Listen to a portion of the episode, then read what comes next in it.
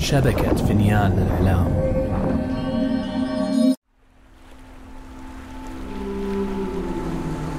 القدر.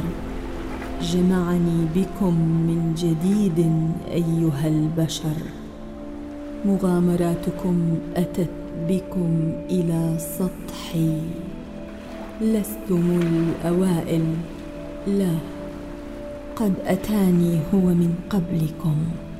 أتعرفون عن السندباد شيئا؟ هم لعلي أخبركم إحدى حكاياته.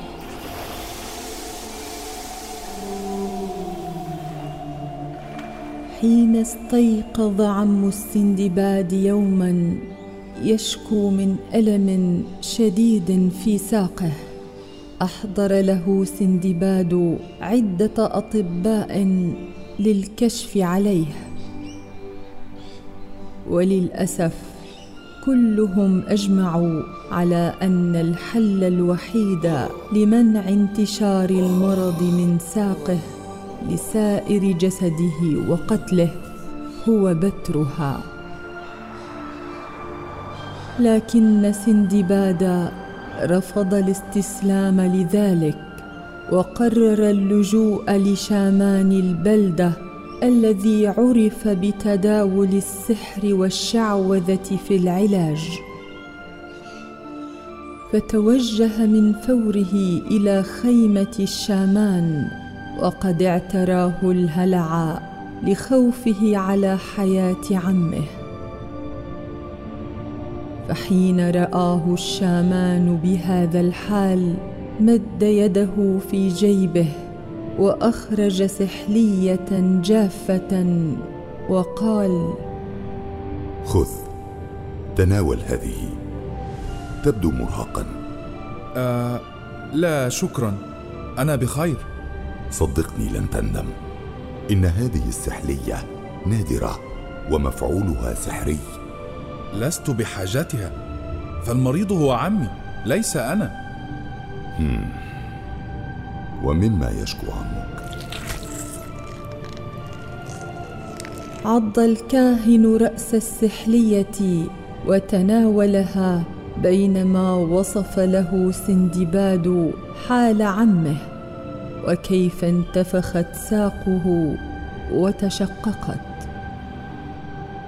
وقال له أيضا كيف أن المرض ينتشر بشكل غامض وأن جميع الأطباء لم يجدوا حلا سوى بتر ساق عمه. فبدأ الشامان محتارا بأمره ثم نهض فجأة وأخذ يبحث عن شيء داخل وسادته. فسأله السندباد وقد بدأ صبره ينفد لماذا تنتف الوسادة؟ هل هذا نوع من أنواع الطقوس العلاجية؟ تبا أين هي؟ أنا متأكد أني وضعتها وجدتها فسحب الشامان ورقة بالية من الوسادة. وناولها لسندباد قائلا العلاج موجود في هذه الخريطة. لا تكلمني بالألغاز يا رجل. ماذا تعني بأن العلاج في الخريطة؟ هل أنقعها بالماء وأشربها لعمي؟ لا لا لا لا لا تنقعها بل حافظ عليها بكل ما لديك. فمن وصفك لحالة عمك. يبدو لي أنه تعرض للسعة مخلوق بحري صغير جدا اسمه الأخطبوط الأزرق. لسعته سامة وهذه أعراضها. حسنا. وكيف ستحل هذه الخريطة الأمر؟ الخريطة ستدلك على مكان تواجد قناديل البحر المضيئة. هي مخلوقات نادرة لا تتواجد إلا في البحر المحيط للجزيرة التي في الخريطة. إن سبح عمك معها ستشفى قدمه ويزول الألم. فإن لضوئها الساحر خاصية علاجية مدهشة تعالج أي علة مهما كانت. اذا ما علي إلا صيد واحد من هذه القناديل؟ وإحضاره هنا ليسبح عمي معه. آه للأسف. الأمر ليس بهذه البساطة. ولم لا؟ هذه القناديل تعيش في أعماق البحر السحيقه ولا تقترب من سطح الماء إلا في حالة واحدة فقط لتناول وجبتها المفضلة التي لا تجدها في الأعماق. هل لك أن تكف عن الألغاز وتقول لي ما هي هذه الوجبة؟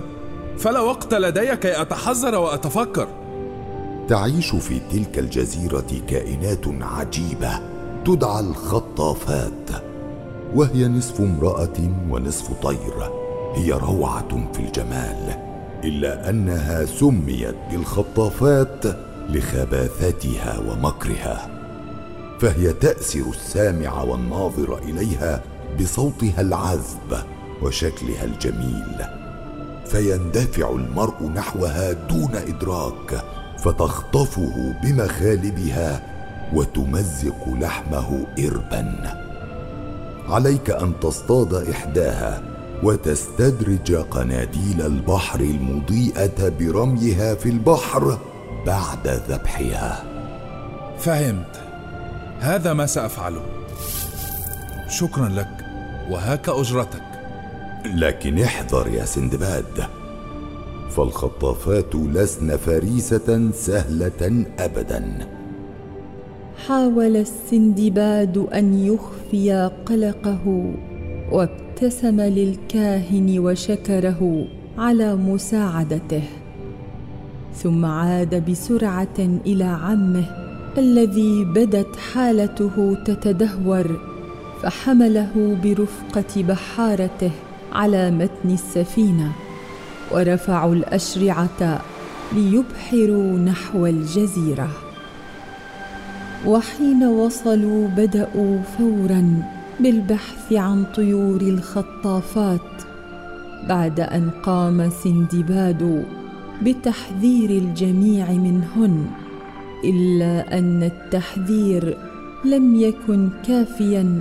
عندما رأوا واحدة من الخطافات تحلق من بعيد. إذ لم يتوقع أي منهم أن تكون بهذه الضخامة والرهبة.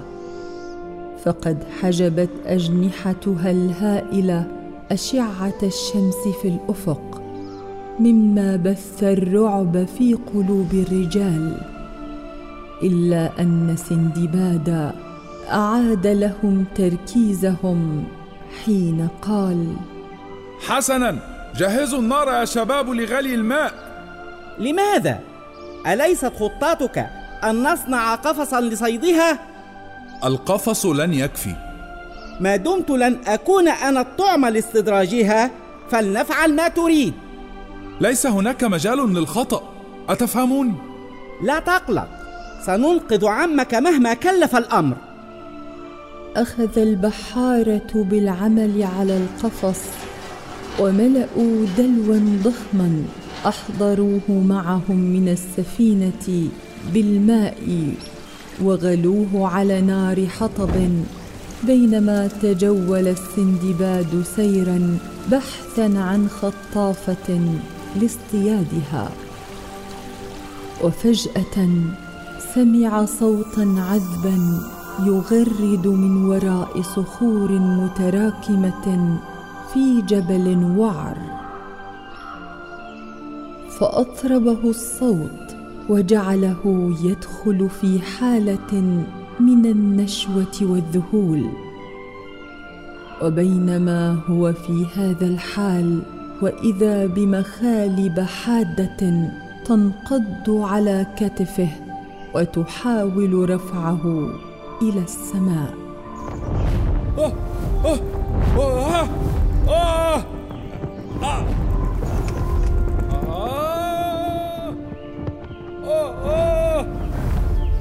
دعيني وشأني.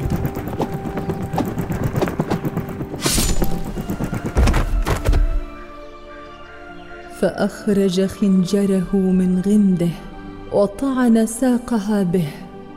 فأفلتته وهبط على الأرض متدحرجا على الأعشاب. ثم ركض بكامل سرعته نحو طمطم والبحاره الذين قاموا بتجهيز الفخ. فلما رآه البحاره متجها نحوهم وتلك المخلوقة المذهلة تلحقه أخذتهم الدهشة وتجمدوا في مكانهم باستثناء طمطم الذي صاح سائلا. ماذا نفعل يا سندباد بسرعة! أسقط القفص حين أقول لك. الآن!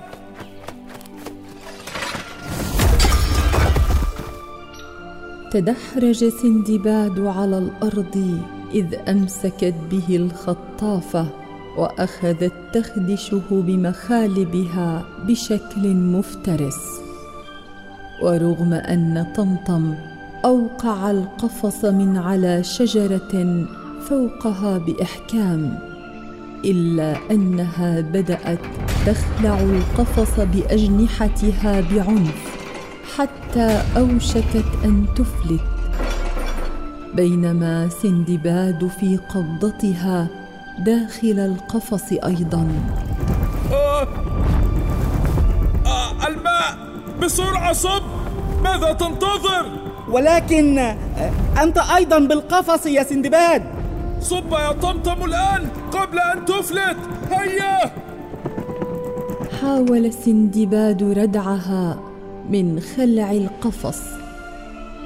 ولكنها همشته بقوة إلى أن صب طمطم الماء المغلي على جناحيها فأصدرت صوتا حادا بألم شديد. ثم هبط طمطم والبحاره من الشجر وهجموا على الخطافة التي أصبحت قليلة الحيلة. من دون قوة أجنحتها. وربطوها بالحبال ثم سحبوا سندباد من تحتها وهو يتألم من حروق الماء المغلي. انظر إلى هذه الحروق. لن أسامح نفسي أنني تسببت بتشويه جلدك. لا عليك يا صديقي فأنا من طلب منك أن تفعل ذلك. الحروق لا تهم. المهم أن يشفى عمي. اتجه سندباد مع رجاله إلى السفينة حاملين الخطافة على ظهورهم. ثم رموها على سطح السفينة لتحضيرها كطعم للقناديل المضيئة.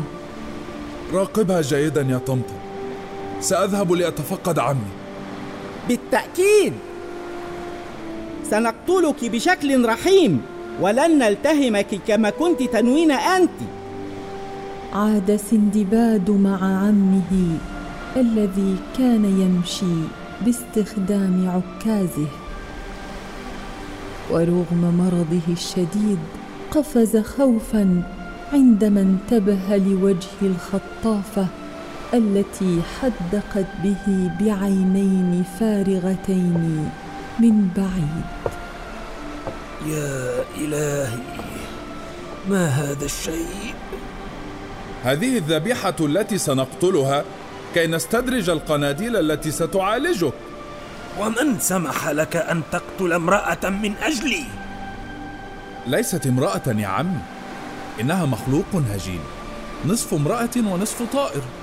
وإن رأيت كيف كانت على وشك أن تلتهمني ما قلت هذا؟ ربما كانت تدافع عن نفسها لقد هجمت علي بالجبل قبل أن نفعل أي شيء لماذا تجادلني هكذا؟ ألا تريد إنقاذ قدمك؟ ليس هكذا بينما أخذ السندباد وعمه بالشجار لم يكن طمطم منتبها حين اقتربت منه الخطافة بجسدها من خلفه وضربته برأسها على رأسه وقضمت أذنه. الحقني يا سندباد!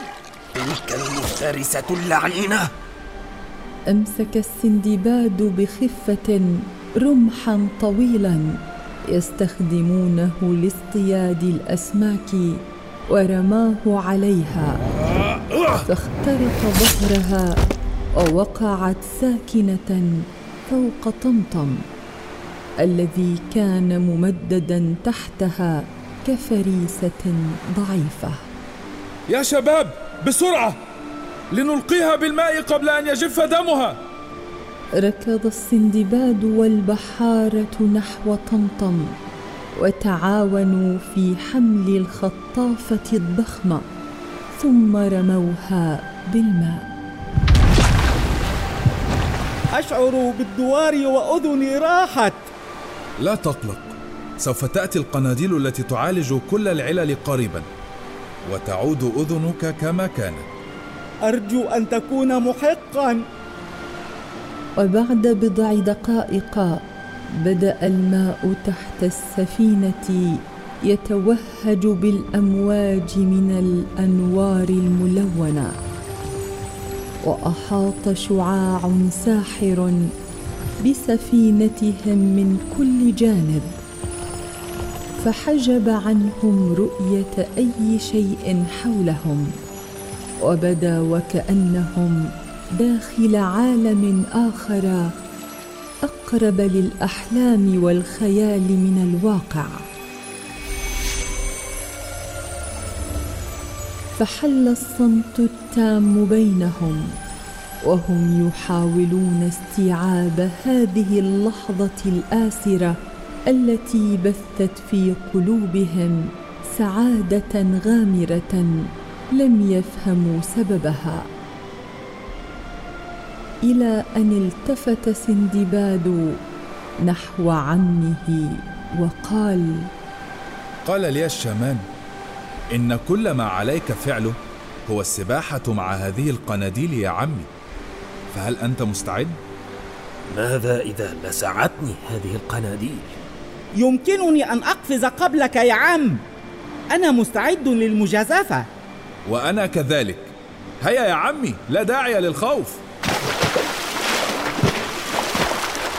قفز السندباد وطمطم في الماء بلا تردد فما أن فتحا أعينهما تحت الماء حتى أدركا أنهما محاطان بالقناديل المضيئة التي كانت تتحرك بتموجات متناغمة وكأنها تعزف الموسيقى.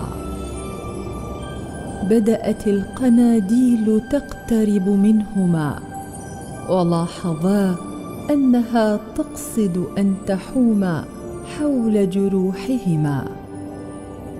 فمنها ما تجمع حول حروق سندباد وغيرها تجمع حول أذن طمطم إلى أن زال الأذى عن كليهما. وما ان عادا مجددا إلى سطح الماء حتى شعرا بصحة وحيوية فائقة. انظر يا عمي لقد اختفت كل حروقي. وأنا كذلك يا عم. القناديل فعلا سحرية. حقا أمر عجيب وغريب فحتى النضارة تشع من وجهيكما. فقد تعيدني هذه القناديل شابا من جديد. ها أنا قادم يا قناديل الشفاء.